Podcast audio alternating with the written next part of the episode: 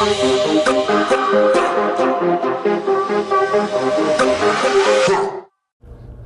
right, everyone. Back again, another week with another amazing guest. We have Captain Rick Harris from Hill Country Hammer Guides and Outfitters. We have an amazing show this week, but I also do want to remind everybody that we record these podcasts in person in Fish Tackle Marine on Austin Highway. So we apologize for any background noise or anything that you might hear, but the store is open for business. People are there buying stuff while we're doing the podcast. And uh, we would love for anybody to stop by while we're recording the podcast, say hello, say what's up, and we're open for business. Thank you very much. Now enjoy the show. Welcome back to another episode of Flipping Mats, Wading Flats podcast with Josh and Joe. We're back here at Fish Tackle Marine, San Antonio, Texas, and as y'all can tell, we're open for business. Got a little background noise, but we're having happy hour.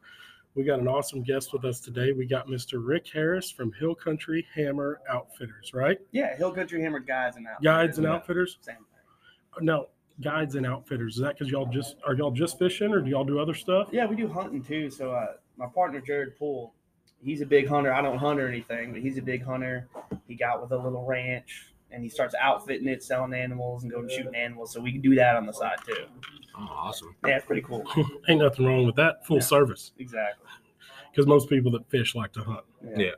So, all right, man. Well, we appreciate you driving down. I know you no don't live problem. far from San Antonio, but we appreciate you cruising down. So, man, let's get a little backstory on Rick Harris, man. I know you've been on a few podcasts and stuff, but you know what drives you? What's the fishing? Yeah, man. Just started fishing when I was like 20 years old. Didn't fish growing up like most people, you know. Yeah.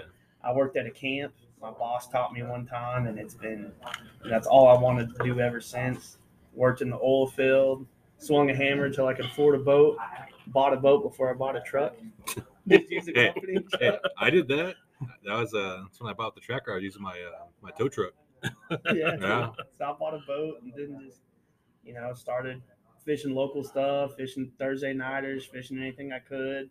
Uh, got buddies with my buddy Kurt Dove down in Del Rio. He made me do the, the kids camp a couple of times. He's like, Hmm. dude, you should guide.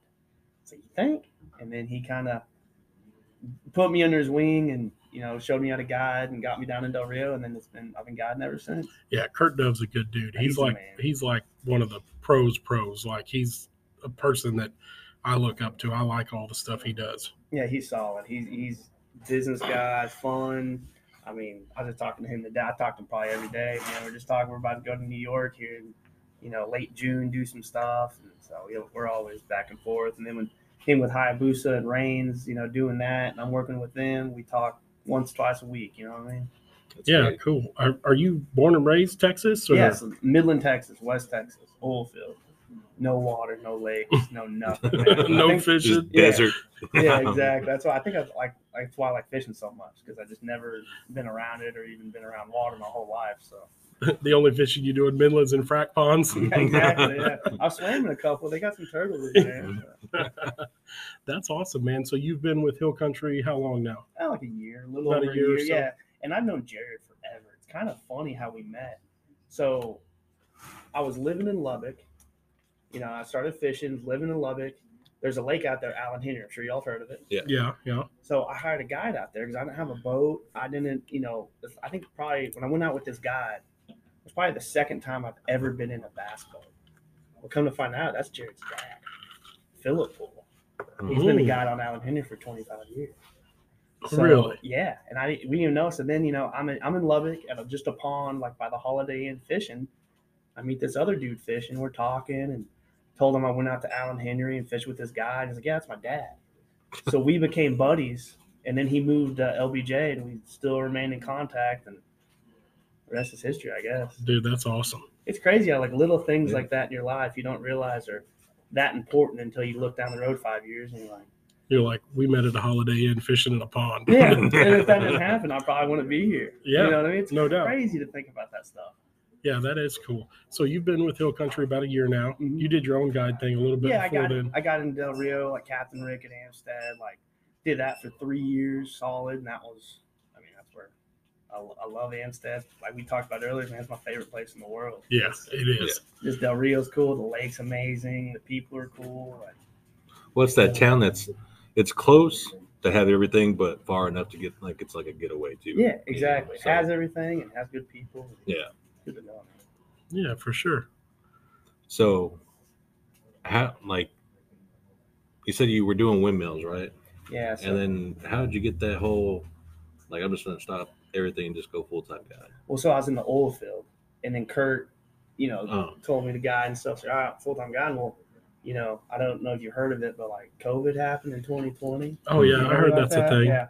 So that happened, and actually, that was a really busy year for us guys. Hmm. Like everybody was fishing. Like we were, dude. I didn't, I didn't know about COVID until like May. Hmm. That's how busy I was. You know what I mean?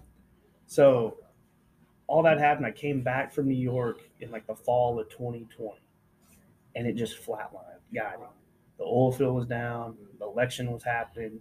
Pandemic. Nobody kind of knew what the next year was going to bring, so nobody was like spending money on guy trips. Hmm. So one of my buddies, Jonathan Click, Chase Horde, Will Bland, they all fish. They're all my buddies. Well, they work in this uh wind, you know, wind, like wind turbines and stuff. And they're like, man, look at your job. Like there's some stuff you can do on the ground that you don't have to get certified to climb for. And you can do that until March. So you start guiding again. So I was like, all right, cool. So I did that, got some good money. They're like, hey, you want to lead this job? Like, all right. So I led the job. And hey, you want to become a tech? Became a tech hey, you want to become a field supervisor? Became a field supervisor. So I got really deep into that. And then Jared kept plugging at me, like, hey, come work for me, come work for me, come work with Hill Country Hammer. So we made out a deal. And I went over there in full time in January of last year. Yeah. So you don't only just do Texas though. You go out to New York, correct? Yep, go to New York. I'm there from like June to August every year. On the way here, I was calling people, booking trips for July. That's crazy. Exactly, man. It's it's awesome. So when you go to New York, are you still under the like Hill Country Hammer Yes. name and all that? Yep, everything. Do we book through us? They pay us. We go up there, you know, truck and boat wrap and all that. Dude. It's, it's go do some tournaments on up there. Do a camp. Kurt does pro bass camp up there. That's right. Yeah, he does yeah. two. Oh, that's right. He does Yeah. too. Yeah, because he does the one in the spring up there too. Yeah, well, it's like it's one at it's two. Or se- sorry, summer. yeah, two sessions at Amistad, like back to back, and then we do one in New York. Oh, dude, that's real cool. And it's growing. Like New York, the first year was six kids or nine. Maybe, no, maybe six. The next year was like twelve. Now it's like 25, 30. Really. Yeah, so it's, And- it's growing. I want to touch on that a little more because, you know, naturally we all love fishing, but we're all grown men now, dude. But like the kids that come to the Dove Yeah. camp, I mean, they're the future. I mean, is it how how is it with the kids? You know? So like, I didn't think it'd be that powerful in my life, but these kids, like, I've done it for so I've done like eight, nine years. I've seen them grow up. And go off and fish college, go off and fish Toyotas. You know, just this past event at Amistad, uh, Caden Alexander, what a long, long time camper, he's a little hammer, fished as a co-angler, got 20 seconds, smashed him. You know what I mean? Like, yeah. And then this is probably the coolest story. So Hill Country Hammer, we just hired a new kid. This kid's named Blake Turner. He went to camp. He uh, went for like four years. He was always in my cabin. We became buddies. I sold him my boat, my old Triton. Hmm. I was gonna sell it for like 28, 29, and I told him like, hey, dude, you go out and work, save up 20 grand, I'll give it to you for 20. And he did.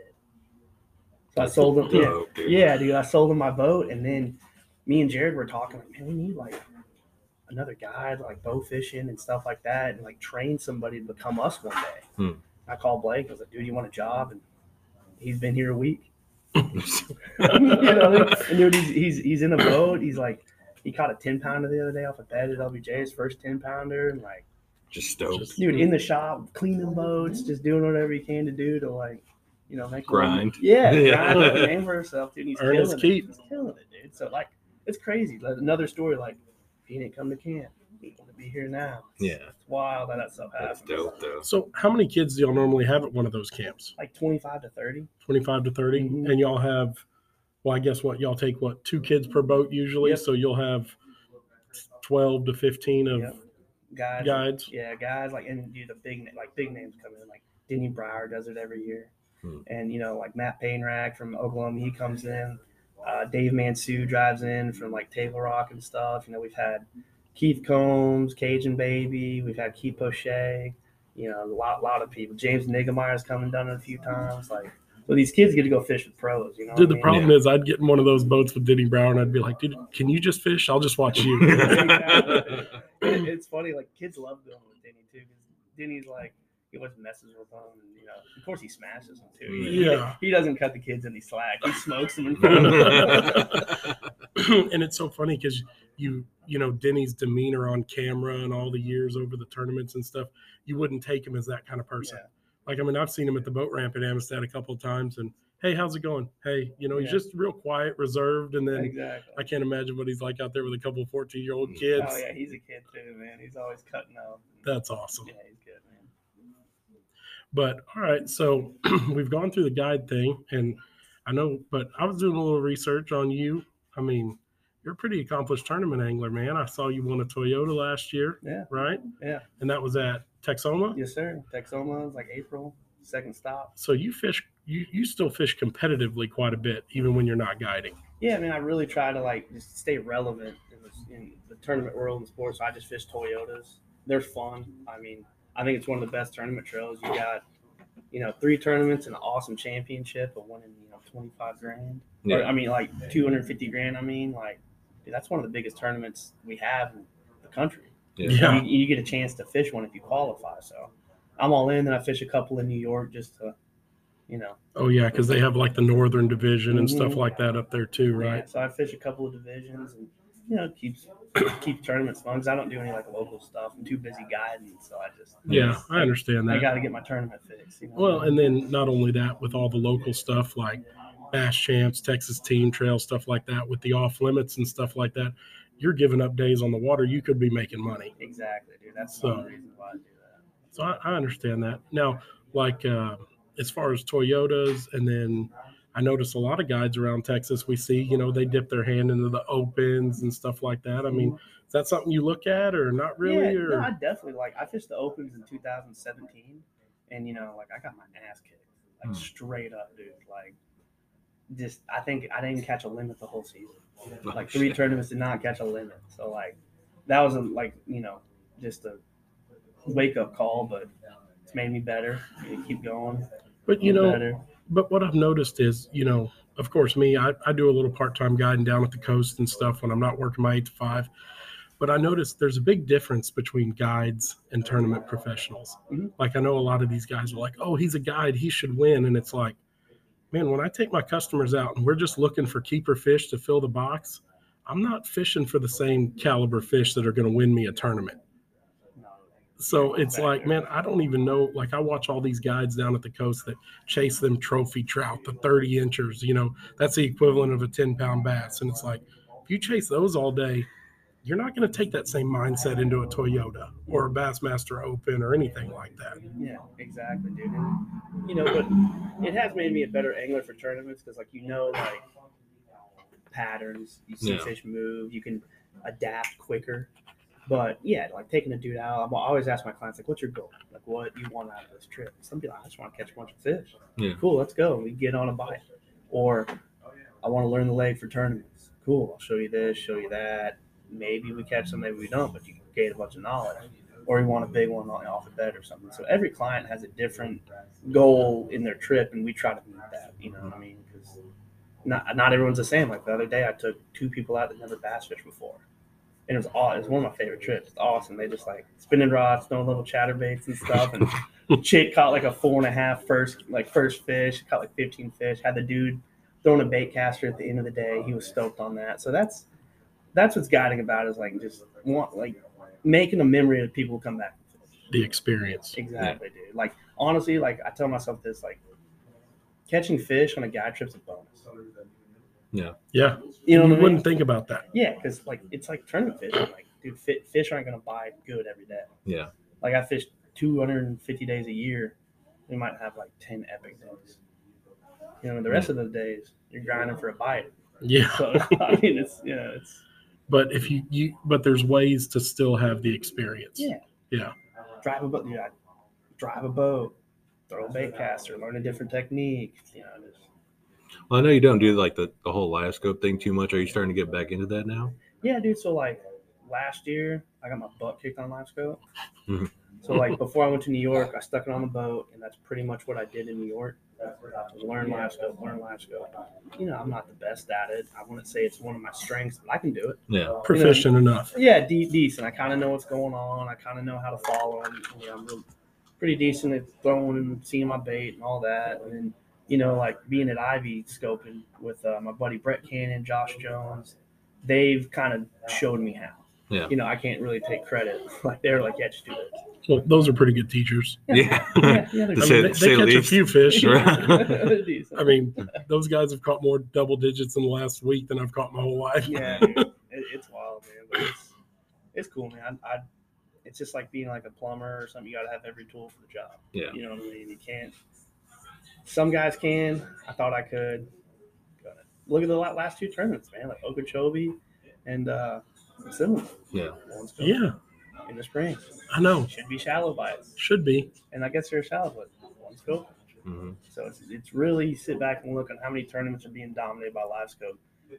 You'd be kind of insane not to dabble in it a little bit. Yeah. At least be somewhat proficient. Yeah, exactly. I mean, I've had it on my boat for a couple of years now, and I'm not by any means good at it. But like you said, it's a tool. Mhm. Just being able to identify structure with it, and oh, hey, there's a brush pile, there's a grass edge, there's Yeah. the ledge I'm trying to fish. It's made me so much more proficient. Not necessarily, I still can't catch them looking at them, but just being able to see what you're throwing at, just having eyes under the water, man, it's it's unbelievable. Yeah, dude. Like just this last tournament at Rayburn, last last spot because I kind of had it off when I, I was fishing like pretty shallow, like two foot. Hmm. So I kind of had it off, but I had some deeper grass I was fishing. Turned it on. I threw my hybrid hunter over some grass. I saw three fish follow and not get it. I was like, that's kind of weird. Threw it over again, same thing. So I dug a Carolina rig out, out of my box, which me and Carolina rig like don't match. Like I don't throw that ever. Like it's not my deal. But like I had it tied on, slung it out there, caught like a two and a half, made a cull and ran in. And did did okay in the tournament. So like just that little moment with live scope made me cull a pound. Yeah. Yeah. And that happens every day. Just little nuances like that. You know what I mean? So you can take it for what it is, like going and looking at them all day, or just using it to see some grass, using it to see some cover, using it to see a fish follow your bait and not get it. Yeah. So before we get too deep into the podcast, before people quit start turning this thing off, I want to definitely get like Hill Country Hammer, the guys you represent as far as sponsors, anybody like that. I mean, who who are your main guys that let you do this? Yeah, so honestly, like just the business, Hill Country Hammer, like that pays my bills, lets me eat. You know, being part owner owner with Jared and Alan and John, like that. For me and Jared, it pays our bills. Other guys are just kind of, you know, they're they're overseeing the business and helping us out, and, and they've done a lot to contribute to the business, but they help us out, run it like a business. But pretty much, me and Jared, we like we live off it, and we have another guy that lives off it. We have another kid that we just hired that lives off it. So that's our that's the main deal, Hill Country Hammer, and then you know we pump, uh, partnered up with Strike King Lew's. You know, Denny hooked that up, Hmm. so partner with them. They've been a great partner this year. I mean, we're all rocking Lew's rods and reels and the Strike King stuff, and then you know I got with Simms last year. Uh, one of my good buddies, Buddy Cipoletti, does the Featherwick stuff. I don't know if you've seen that. Hmm. It's like this kind of just a crew, and he and he's just he's he's awesome with a camera, dude. All these awesome edits, and he's filmed us for years and put stuff out. But now he's getting with these companies, and then he's making us a part of the companies. And he got me with Patterson with Simms, so big shout out to Simms. I've been with them a year; they're great. Of course, you know, we talked about it earlier. Kurt Dove, he does high Hayabusa. He's the general manager for Hayabusa and Reins, and I've been with them four years, and they send me hooks every year, and they're great hooks, dude. I'm not like a fishing snob. I'm like, you got to use this to catch them, but like, it's one hook where I'm like, I won't use anything else. Yeah. It's all about confidence, right? is, dude. So and those are pretty much the you know, main sponsor got in Power Pole. Like, been been with them for four years and got with them. You know, I'm really excited to get that new trolling motor on my boat this summer. They're coming Yeah. out with the trolling motor at the classic. Yeah, the the uh what you call it, the press release or whatever just came out today or Yeah, yesterday yeah, or we, something like that. yeah, we had a meeting last night about it, like a Zoom deal you could listen in on and tell you about the trolling motor and stuff. And it's been in the works for a long time, dude, since like 18. I've been seeing it on Bass Boat Central for like three years, and the guys are like, "Ah, it's a myth."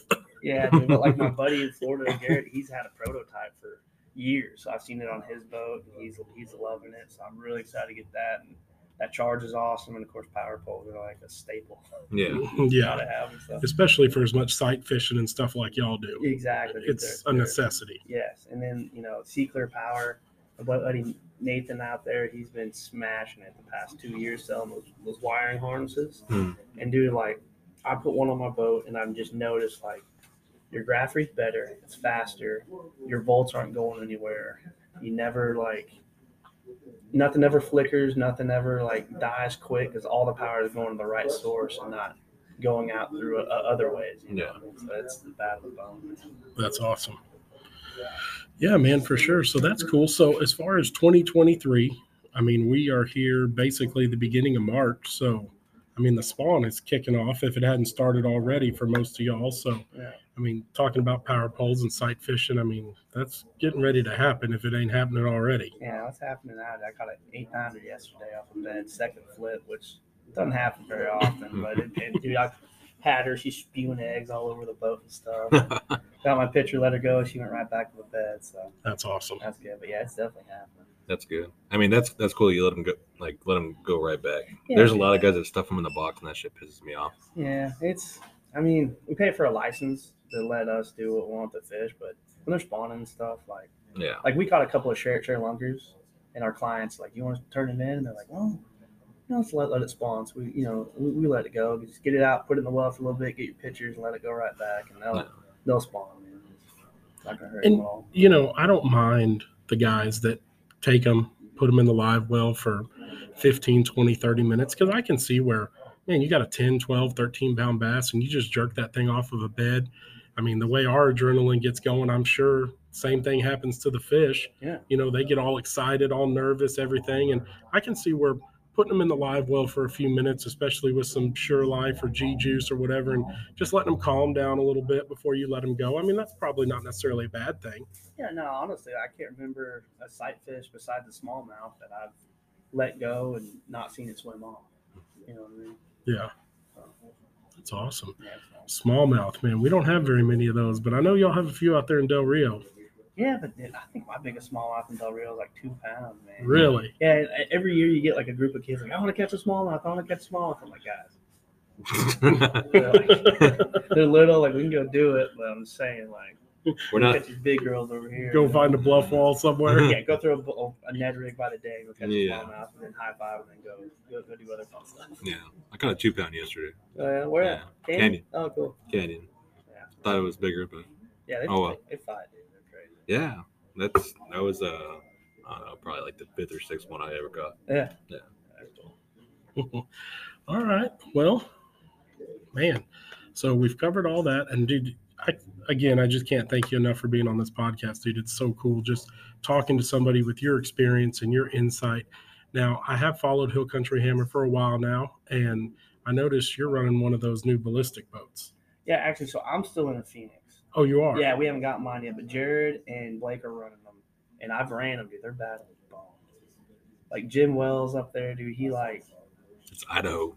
Yeah, yeah, Idaho? yeah. Well, he, he Yeah. moved to Texas at Lake of the Oh. Pines. Yeah, he's at Lake of the Pines now. Okay. Yeah, and he's like, we went to the shop to get Jared's boat, and like, only five people touched that boat, dude. Like, they make it pristine. That's bad. It's awesome. Like the wiring's good, the hole's good. Like you can just like go to a boat and hit the side of it, and then hit the ballistic, and you can like feel and tell the difference. And then just running, like it's it's it's quick. It's as good in water. Like it's bad, you know, rough Well, water. it's got to be solid going 80. Yeah, I think Jared got it to like 97 the other day. His. Like, Jeez. yeah, he's all about that speed. Uh, well, I don't blame him. Yeah, that's cool. I've had a couple of them. I had a gambler. I had a bullet for a little while, and yeah, I like. But man, those ballistics, I see them, and yeah, man, they're definitely sexy looking. There ain't no doubt about They're that. diff- they're- I mean, like just on the trailer in the water, like you can tell, like what boat is that? Like you don't. They look like a Batmobile. It's not normal. Exactly. Even yeah, like even like you said, sitting on the trailer in a parking lot, Yeah, you're just driving by it, and it catches your eye. Like, you know, it's like driving by a Ferrari or a Lamborghini. exactly. You're always gonna look twice. exactly, dude. It's, it's a cool one. We're really excited to be a part. And we actually, you know, we're gonna start selling them for you. So if anybody wants a ballistic, is you know really thinking about it, contact us at Hill Country Hammer. We'll take you for a test ride. Well, you can come see the boat. You know, we can Oh shit. And then when you order it, it's fully custom. It's what exactly what you want. Down to everything. Graphs. graphs, everything. You can do anything. That's awesome. One-stop Book a shop. guide trip, and then you can ride in it and catch fish. Exactly. Yeah. man. Awesome, man. So being a guide and having a bunch of different people in your boat, especially people that half of them you fished with before, half of them you probably never met, you know, finding what a person is capable of doing on the on the water, whether you mentioned you got a guy that never even thrown a bait caster by the end of the deal. What what do you like to do with let's say a beginner? Your tip not tips, but like techniques, you know, what what what do you like to do with a novice angler? Yeah. So usually, like if they've never fished before, a lot of chunking and winding. You know what I mean? They can throw it out there, reel it back, get the feel for the bait, feel the bite. You know, it's kind of hard to throw out a worm and let it sit there, know what rock is, know what grass is, know what a bite is. So, you know, just just keep it simple for the beginners. And then, you know, I get a lot of people in the boat are like, man, I've never thrown a frog. How do you how do you do that? So we work on a frog. You know, we throw that all day. So it's you know just teaching people, like you said earlier, di- people have different goals and stuff. But you know, for the beginners, a lot of chucking and wine. And you know that's pretty easy for me because I do that mostly. Yeah. Chunk and wine, shallow. I love that deal. But So that's kind of your gig. Like if you go out fishing by yourself, a, a perfect day for Rick Harris catching fish, what would it be doing? man, perfect day is probably flipping ounce and a half in deep grass, big stick braid, and deep grass. Like I like I like punching mats and stuff. Hmm. But you get that 18 to 20 foot hydrilla, and you let that weight sing all the way to the bottom, and it goes boom, and you get to set the hook and rip them through 20 foot of hydrilla. So that's the funnest mm. bite. I can do that all day for one bite. That's that Amistad coming out. Oh, exactly. exactly. I love it, man. So I, it's never happened to us, but like you, you hear those people talk about those that deep punch and stuff like that. I mean, like, have you ever? I'm sure you have, but what about like scrapes and stuff? You ever Oh, been yeah. able to get them fired Dude, up? Big time. I think I did a video on my YouTube like last year, and I got hmm. like a four fish scrape, stuff like that. It's actually a lake around here. I'm not gonna say the name, but kind of weird. Go go go flipping grass. But, but yeah, that's my favorite thing to do, dude. And that 'cause you just like usually have like three rods rigged up, two two same punching, maybe a jig, like a big flipping jig, and like literally like you set the hook, boat flip them, pick up another rod, flip back in there, boat flip them, pick up another rod, throw it in there, boat flip. 'em. You got three fish flopping around, tangling lines, and you could have three fish for twenty pounds. Dude, It's crazy. deal, dude. one of just these have a days. just have a shit show on your deck. Oh yeah, absolutely. one of these days. After that, you're just getting hooks out and cutting lines every time. Yeah. Every time. yeah, dude.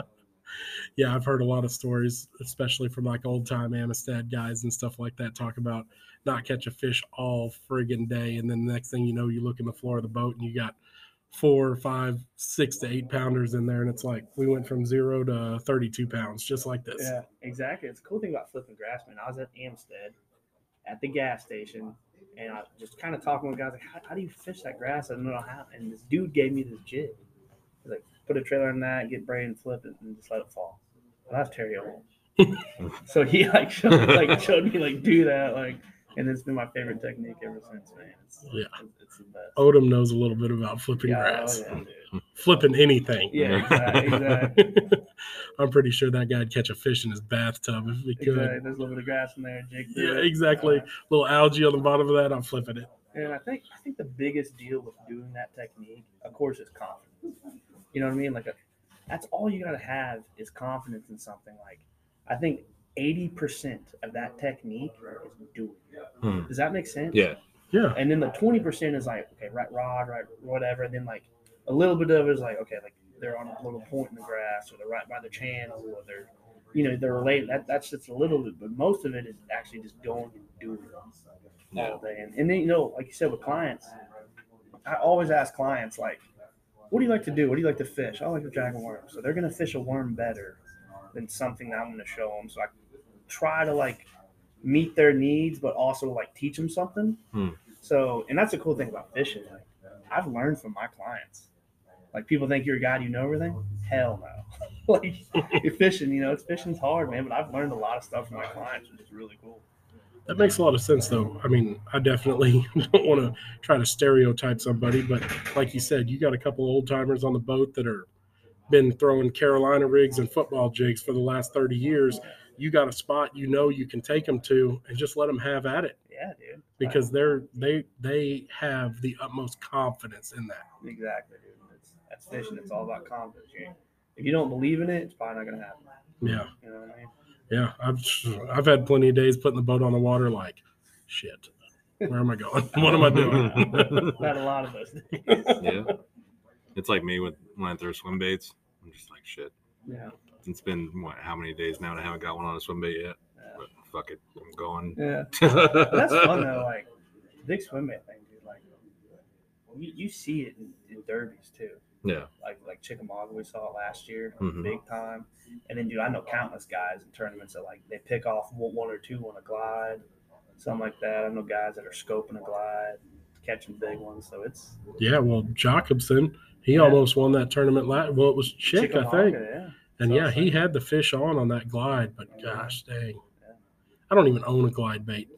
Well, I got plenty. Yeah, I know. I got I- Will's got them on the shelf here. the shot. 250 over there. all this stuff. yeah, yeah. It's not tuned. We gotta get it tuned right. You gotta send it to Butch. Oh, yeah? Tune- Yeah. All right, ten four. but no, that the swim bait bite. It, you know, I didn't even. It's funny we talk about the different kind of fishermen. I mentioned the Carolina rig or dragging the football jig because that's how I learned how to fish. Yeah. Throwing a big ten inch worm, Carolina rig, and that's what I'm still confident in. And really, until about two or three years ago, when the water came up at choke and mm-hmm. that swim bait bite went crazy, just chunking and reeling a rage tail swimmer or whatever. I mean, I did not have confidence in a swim bait until then. Yeah. And now, doesn't matter. I go to choke, even go to Ivie, Amistad, whatever, and you see something and you're like, man, I could probably throw that swim bait here. Exactly. And it, it's it's not it's not so foreign anymore. yeah, just another feather in the hat. man. Yeah. You- all fishermen would just want feathers in the hat, knowing situations, knowing because like dude, when you're on the water, like like you said, like you see something and it just like it feels right. Mm-hmm. And that- that's why I tell people like they always you know ask questions like, what do I do in this situation? What do I do that? I'm like, man, just kind of like go with your gut. Because you've been on the water enough, something's going to tell you to do it.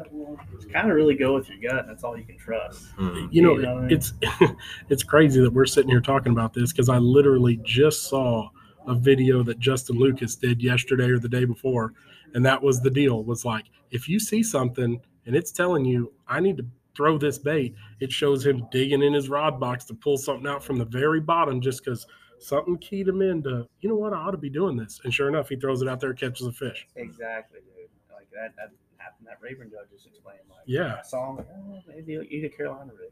Threw that out there. and. And then another. This is like the, the really cool tip. People always ask, like, when do I retie? I'm like, dude, if you think you should retie, if it crosses your mind, Retie. retie. Even Yeah. if, even if like, should I retie? And you feel it, and you're like, oh, it's good. Something told you to retie, Yeah. so just go ahead and do it. Yeah, that gut instinct. Yeah, exactly, dude. I lost a lot of fish like that though. Not Really? retying, yeah, on Travis or well, it's even Like, muscles. Don't yeah. know. You're just like dragging a jig, and then like you just, all right, jig's gone. You don't- you don't feel the break, you know? Yeah, yeah, for real. yeah. Yeah. definitely have to retie when you when you go up there to Travis LBJ, like retie a lot. My problem is, dude, if I listen to my gut, I'd have nothing but double quarter pounders in my boat because that's all it tells me.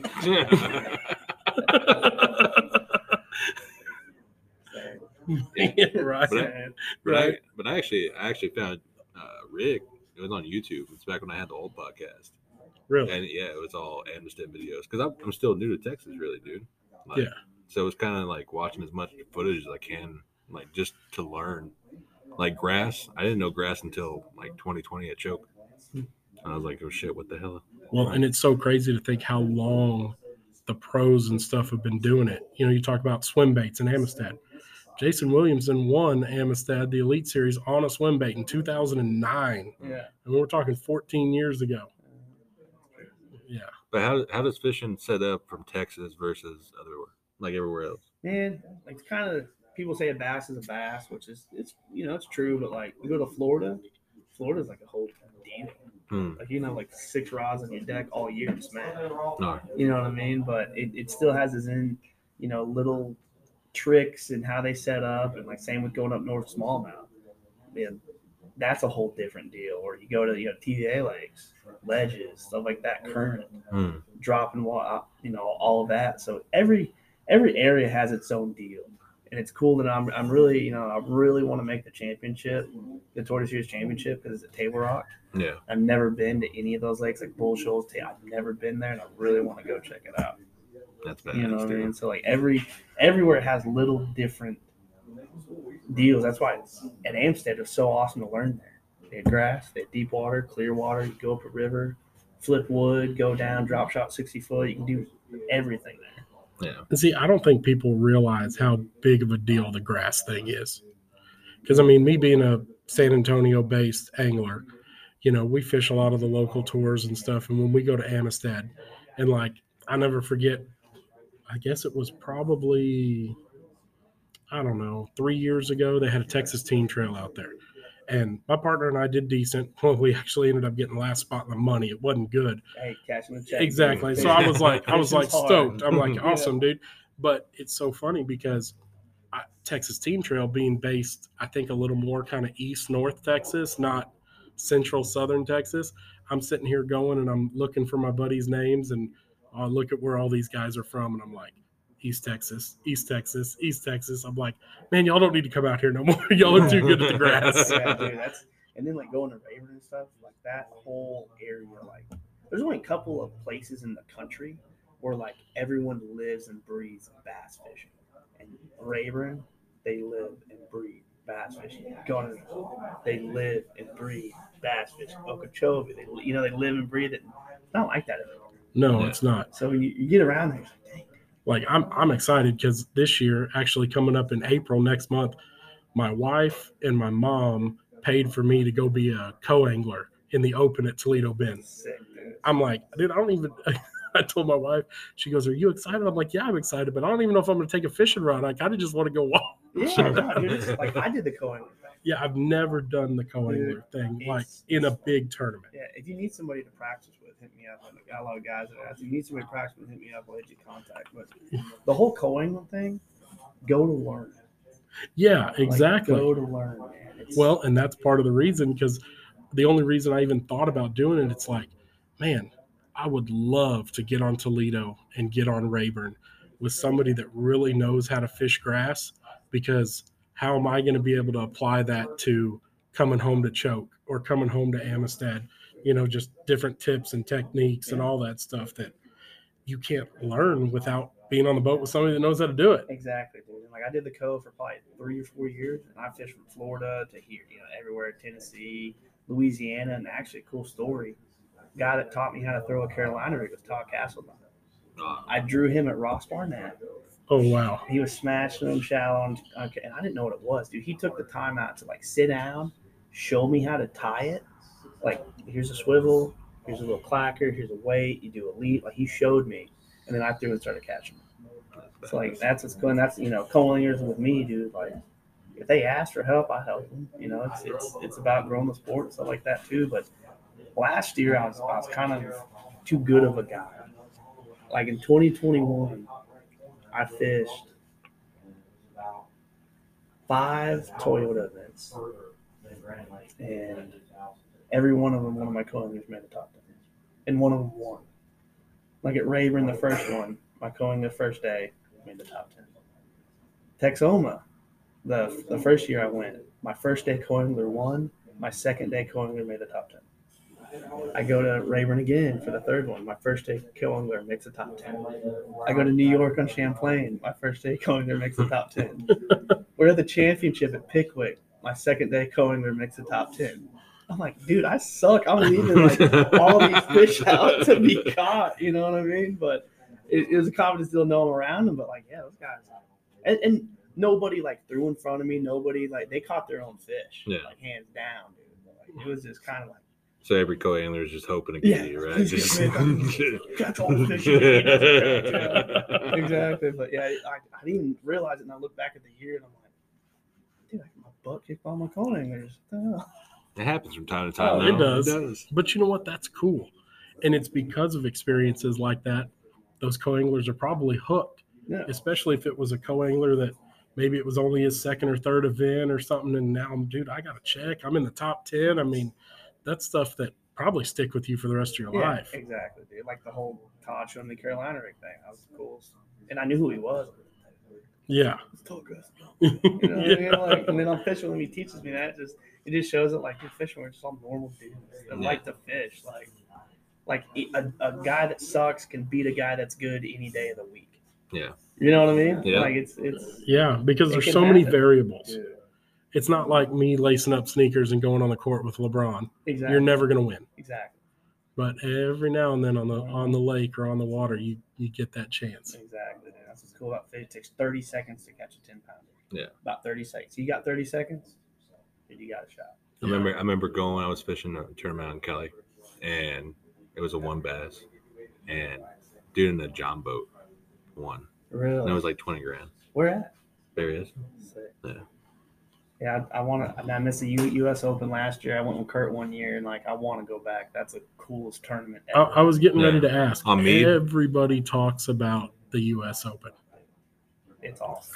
and I, I'll so- do it as a co. I'd be down to do it as a co. So last I want to do the Arizona one. And so I know la- I noticed last Uh, year the U.S. Open because of water levels at low, they moved it to Mohave. Mhm. And I know, like listening to some other stuff on the internet, they were kind of worried, like, what is it going to be like? What is it going to be like? Well, where I work, my day job up in Boerne, actually Byron Velvick lives up there by me.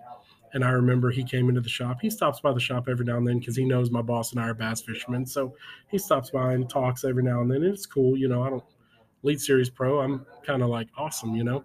But he was saying like when he heard that it moved to Mohave, he goes, "Ain't none of the pros going to be mad about that because apparently that place is chocked full of biggins." Yeah, dude. When, we, when I was at U.S. Open, everyone was talking about the hobby. Hmm. Like you catch 20 pound smallmouth there, like, like bags.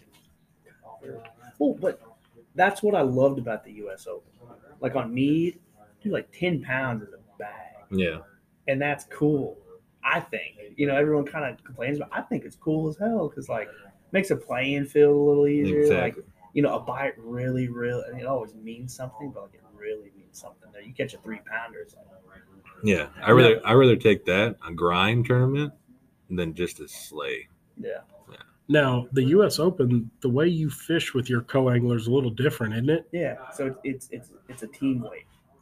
See, and I like like that's cool. We were just talking about that last week on the podcast because our local club that Joe and I fish in, Elite Bass Club here, it's a little bit different than a lot of the other bass clubs because a lot of other bass clubs, you're you're in the front of the boat, but the guy that's in the back of your boat, you're fishing against. Yeah, But we do it as a team format, so it's just like because I was joking last week, I was like, man, you know, riding around the back of somebody's boat and you're fishing against them, and he hooks an eight pounder. Now, dude, the net's down there. yeah, exactly. and this makes it cool, dude. Like I have great draws, like Joe Uribe. I got to fish with him, Ken Mah. Like I, I've known, I've read Ken. Ken Mah for Yeah. years, bro. Like he's one of the best highest mat flippers in the country, like on the Delta and stuff. Like, dang, I gotta fish with that guy. This is sick. And we had a blast. Me and Ken are actually pretty good buddies now because of it. And I fished with Joe, and just seeing him finesse him like he does is insane. I I had one on. It was like six pound test. It broke off. It hurt us, but man, we, we had a great time, dude. It was it was cool to fish with those guys and be a team. Me and Ken were, were running back. He's like, "How much weight did you have yesterday?" And I told him, he's like, "I failed you." So definitely, it sounds like the U.S. Open is a bucket list oh yeah, dude. for a got it. guy that Yeah. likes to fish tournaments. Yeah. now you got it because there's pro. It's it's open to everybody. Yeah. You know. That's awesome. And then it's in Vegas, like How Yeah. uh, so? Like a tournament like that, though, if you want to be a co-angler, is it hard to get into that tournament if you're not linked up with a pro? I just go sign up, and Yeah. if there's a waiting list, it's you know they're always kind of hurting for co-anglers, especially now, dude. I feel like the co-anglers are are getting less and less interested in going because of live scope. Yeah. I've heard that from a lot of co-ang. Like they get me they're like, "What are you doing?" I'm like. They go, we're not live scoping, you know, like. But it's just part of the game now. I'm waiting for a co-angler to bring a live scope with them. Just hanging off the back. Seriously, dude. Like they got those ice fishing live scopes. That's Like, true. I told my buddy, like, dude, grab one and like Yeah, put it in a backpack and pan around. yeah. Yeah. It'd be sick. But see, being shared weight, you would think. I imagine it's got to be a little different than it is like Oh, definitely. going and being a co-angler at an open where your guy's live scoping and he's really not telling you anything. You know, it would seem to me if you're a pro at the U.S. Open and you're live scoping and it's shared weight, you would think that pro's probably like, "Hey, dude, they're right here. Cast here, cast there." You know, percent. Yes. because hey, your co-angler gets lucky and hooks a three pounder on me, dude. He's helping you. Exactly. Big time. A, thou- a thousand percent. But I was just talking about like the you know Toyotas. Yeah. And stuff like that. They're kind of they're still getting filled, but I can see like I know a lot of Konings that are like backing out because of you know. Yeah, sure. They get blue water. Who wants to get blue water all day? You know. Yeah, but dudes exa- still catch them. yeah, they do. Weightless Senko, just drag it around. Dude, my buddy Nick Nick Hatfield was, was scoping them in a tournament. and This Cohen, caught like 18 pounds behind them. No shit. So Yeah, so I mean, it, it can happen any day of the week. That's crazy. Yeah, you know, I miss co-anglers in like Elite Series and BPT. yeah, I mean, I understand why they're not there, Yeah. but you know, I under, I'm like, man, that would be cool I, I got to fish one. as a co. the last FLW co-angler event you could fish. Was on Lake St. Clair. I went up with Kurt. Never smallmouth fish for my life. Practiced with Kurt all week. It was awesome. Like four pound smallmouth, crazy pretty water. Like there's grass. Like it was awesome. Then like first day I did I didn't do you know I did okay. And then second I drew Brad Knight. He was like third in the event. Hmm. And we went and smashed. And I was like kind of chilling. I was like, dude, you're in third. I don't like jack you up. He's like, throw in there. Like they're coming. Like get one. So, like, yeah. It- we're actually y'all know Bass Angler magazine, Yeah. dude. So me, I, like we're on the cover. He's like pulling a smallmouth, and I'm netting this fish. Oh, sweet. yeah, dude, so yeah, but that like, and then I was like, cool. I'm gonna fish the whole FLW tour next year as a co-angler, and then they. Cancel it. Oh. Yeah. Oh, But I, I totally get it, dude. I, I do. I get it. I I think understand they why. made the right decision on that. you know, for the pros' sake and the guys that are doing it, you know, at that level, I can see why they don't have codes. hundred percent. But I guess that's why I am glad that like Bassmaster Open, Toyotas, stuff Mhm. like that, they still do allow Yeah, it. BFLs, ABAs, stuff like that. There's always, you know, if you don't have a boat or you kayak or you want to get better and learn, you go do, go go do a co-angler. It's like almost hiring a guide. You Yeah. know what I mean? You might get some good draws, might get some bad draws, but every time you go out, you're gonna learn something. hmm Yeah, no, I you you listen to a lot of the old interviews from the FLW pros and stuff, and they they give that same advice all the time. Like, dude, you want to get into it? Go be a co for a couple of years. Yeah. I mean, look at guys like Bryan New and stuff like that Oh, that are yeah. killing it now. And dude, he was wrecking it on the co angler Yeah, side. Justin Lucas, Yeah, crazy co-angler stories, like nutty ones. yeah. I mean, I guess it doesn't help that, or doesn't hurt that Bryan New's protege is Bryan Thrift. Yeah. Probably doesn't Yeah, help. help a little. but dude that's awesome so uh back to a little bit of the guide stuff like if someone was coming to texas right now didn't hire a guide i mean uh, what's your top lake right now what do you like to go where where you know i mean of course we're in texas so you can always say fork sam rayburn Yeah. whatever but someone that just wants to go have a good time Yeah, man, I would, th- you know, Texas is so big and diverse, dude. Like they spawn from January to June here in the state. So any time of the year, you can maybe catch a spawning fish, you know, from January, you know, January to June. So yeah I mean, you know, just just the hot spots like you know, Ravens a, a must. I think Amistad is a must. Uh, LBJ, I think, is probably one of the best sight fishing lakes in the country, dude. Like it is all like it, it's awesome. You want to learn how to sight fish? You come this time of year, go there. But then there's some sneak holes like you know Ivie was a sneak hole. There's big ones there. Out, you know, there's a ton of sneak holes over here. And of course, Forks legendary. You can go out there and get it bite. So it's it's hard to answer that question, but Well, I guess, and, and you know what? I probably phrased it the wrong way because, like, I think the same thing. It's like, oh man, I'm to go on a fishing trip. You know, I'm to hook the boat up. I'm to go for a week and just go fishing. Where am I to go? Well, of course, I'm like, oh, dude, I want to go to Okeechobee. I want to go to Chickamauga, Kentucky Lake, all these places. And I'm like, that's all fun and stuff, but I don't want to go out there and zero either at the uh-huh. same time where, you know, so I guess that's why, you know, a lot of us guys are kind of just like, I like the lakes where, yes, you have the opportunity to catch a big fish, but you still got to catch some fish to make it Yeah. enjoyable. exactly. And I think that's what I like about Amistad. I think that's what I like about Amistad so much is because even even if you're having a terrible day, like you you were joking about the smallmouth earlier, oh, Yeah. you know, you can still go catch them. Yeah. You can go get bites. You can go have fun. Exactly, dude. That it's so easy to guide there. Yeah. Like go to rock pile, throw a drop shot or Ned rig, or go to some deep grass or grass, bomb a Senko around and just drag it, and you'll get bit. You know, I can't tell you how many husband and wife trips I've been on. Like the husband's a fisherman, the wife really doesn't fish. Here's a spinning rod, whack rig, throw it out there, don't, don't touch it. And she's like, I'm stuck, and then like boom, big big one comes jumping up. You know what I mean? I can't tell you how many times that's happened. So That's awesome. yeah, that's that, that's another reason why it's one of my favorite things. Man. It's just you get bites. They, Constant. Exactly. Have you been out west? I know. I know. We. I know you said you went to the U, but that's you've That's never it. been to like Cal Delta or any of that No, out there. Dude, I've wanted to because like they have a Toyota schedule out there, Yeah. And it's always like Havasu, Clear Lake, and the Delta. Oh, Usually, and I'm just like drooling. Havasu dope. dude. Yeah, I dude. love that. Like I I, want love to go out there Havasu. so bad. Maybe one day, but Like Havasu. see, Havasu, that's see, that's the problem with fishermen. I've never been to Havasu. I don't know if I'm ever going to go to Havasu, but because of Aaron Martin's, I got one of them damn birds. yeah. I got one in the fishing shed. I ain't oh, never Oh, going to yeah. use it, but I got one. Dude, that was such a cool tournament, man. Like to be on that pattern of birds and the reeds, and so, that's such Yeah. a cool tournament. What is that? I, you know, there'll never be one like that. Again, No, you know? probably not. yeah. Yeah. Havasu, Havasu is definitely a, a lake I'll go back to. Oh, really? Oh yeah, Ha- it- the way it sets up, you got the whole river to run. Like See, and I guess being a, oh. I guess being a Texas boy, like I look at all the places to go fish, and what intrigues me more than anything is up north. Yeah. Like someone asked me the other day, if you could pick anybody to go fishing with, I shouldn't say asked me the other day, but they've asked me before, if you could pick anybody to go fishing with, any of the pros, what would you want to do? And I'm like, go smallmouth fishing with Mark Zona. Yeah.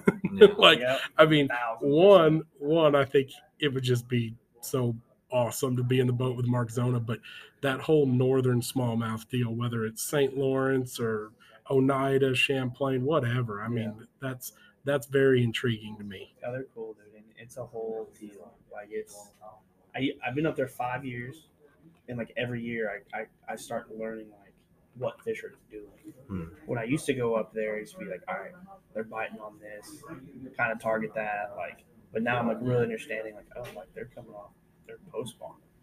Dude, it's like mid August, it's already kind of a fall deal Hmm. or you know, there's some fish shallow all the way, some fish deep. You know, it's just kind of like I'm really learning what they're doing, and that's what's really cool. I'm really excited to get back up there again.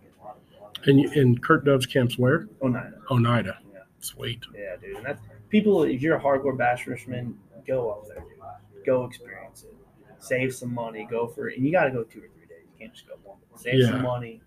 Go up there. It, it's worth it. Like you catch one three pounder, trip's made, Yeah. and that's easy to do. You know, it's still fishing. It's hard, but like. Yeah You, you get bites up there, dude. It's, Absolutely. you know, and there, it's it's a cool deal, and the summertime is i mean dude. I think any if, if there's not ice on it, go. Yeah. Seriously, like spawn's cool. In the fall, I know they catch big bags on like A rigs. The weather's probably a little more crazy, but you know that summertime's good. It's beautiful. It's like you know we're from Texas. It's like 107 down here in July. There, like, is in August and it's 48 degrees and we launch for a tournament. Yeah. you know what I mean? So it's like the weather's beautiful. It's it's a, it's a good break, man. It's like a- awesome. So bringing this thing kind of full circle, I mean, we've talked everything from guide business to tournament fishing to everything, and we talked a little bit about it, you know, off air, but we were just mentioning different kinds of boats and like what people buy, and everybody wants, of course, the newest. But I think the coolest thing about fishing is it doesn't really matter what you have as No. long as you get to go fishing. Yeah, exactly, dude. Like we talked about, it's, it's different for everybody. Like financially, goals. Some dudes want to make the elite series. Some dudes want to be the AOY in their club tournament. Some guys just want to get out in a kayak and get away from life for a little bit and don't even have to tournament fish. So that's a cool thing about fishing. It's just different for everybody. Yeah. and different got a big uptick ever since COVID happened because everybody was outside. You Yeah. know? Exactly, dude. Like our, our partner Alan the other day was telling us the statistics on like how many how much revenue that fishing has brought in the past like couple of years. And like it's unreal how much it's changed from like 2019 to now. It's unreal. dude. I hope it stays there. Yeah, me too, man. Like it's good. It's good for all of it. Like, Yeah. it's like you know, companies get more money to make stuff better. Right. You know what I mean? They'll sell more, more baits or more electronics, more anything to put in to make stuff better. So we'll even grow the sport even more like that. And you know, of course, the younger generation coming up, buying stuff, all that, high school deal fishing, all that. I think I think that's cool about fishing too, because I mean, of course, naturally, we all want the best, the coolest, the nicest, but I mean, you don't have to have all the top of the line stuff necessarily to go have a good time. Yeah. I mean, I look at you, Joe. We've been friends now for a couple of years, and when I met you, I mean, you were rolling in the bass tracker, dude, Yep. and having probably just as much fun as you are now as far as the fishing aspect. Yeah. Well, when I had the tracker, it was I thought that was like a freaking brand new Ranger, dude. And like I thought it was the coolest shit ever, you know. And I, I love that thing. I still love that thing. Sometimes I miss it because I can't even get back to where I used to fish at, you know. Sometimes, you know. But I did buy a pre-scratch boat, so that's that's why I didn't want to buy new, you know. Exactly. smart, smart move. I remember driving from Midland, Texas to San Angelo, Texas to fish from the bank at Nazworth, Hmm. which is, I guess, not a very good lake, but it's one of my favorite lakes that's where like I cut my teeth.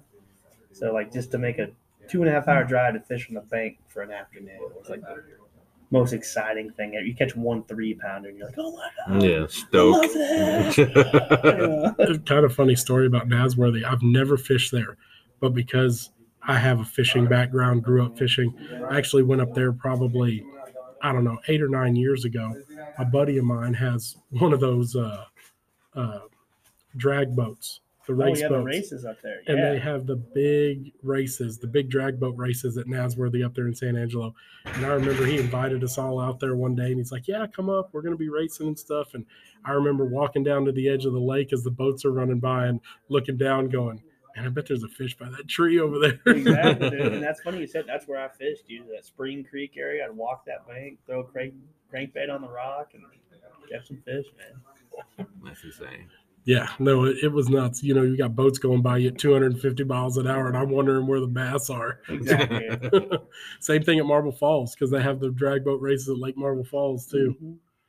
Well, now you can once you get that ballistic, you can just go enter that and fish all at the same time. Yeah, probably probably win them. Probably win. honest. Absolutely. Yeah.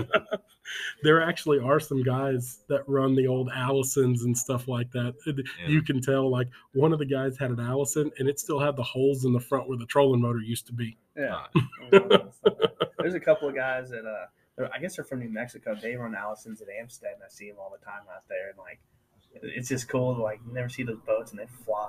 Man. Yeah, no, I think yeah, I've seen one guy. He, uh, I was actually coming from over by like Zorro Thule area, and mm-hmm. I was running back towards Box Canyon, and one of those Allisons came rolling by me at about eighty, and I'm oh, going, oh I'm god, pretty sure it's the Yeah. yeah. and I think it was an older dude. Yeah, Yeah, it was an older dude, and I'm like, this guy's just out here pimping it in the Allison. Dude, that's crazy.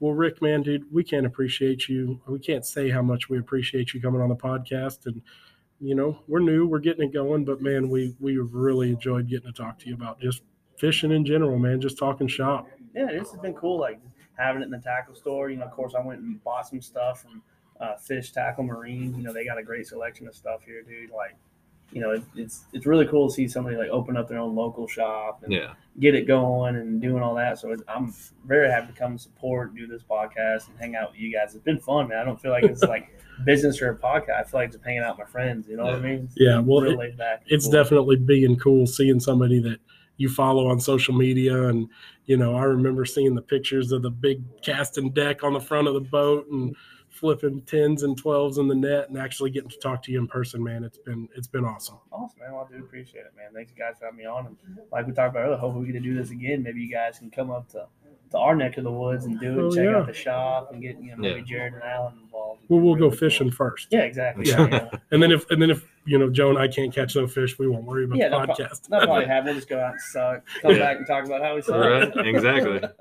So how can they get on? How can they reach you? Man, so you know, uh, Hill Country Hammer has you know Facebook. We have a website and uh, Instagram and a TikTok. And you know, me personally, Rick, Harris Fishing. I got an Instagram, TikTok, Facebook, a little bit of a YouTube. I'm trying to get better at it, but man, it's just, It's hard. dude, I respect Dude, that shit's those, hard. Dude, I respect those guys that put out content every week because it is a grind, dude. I don't Mhm. see how they do it, but they're doing it. I need to get better at it. But those are my platforms, and you know, come check us out, dude. Absolutely, man. Well, again, until next week, guys. Later.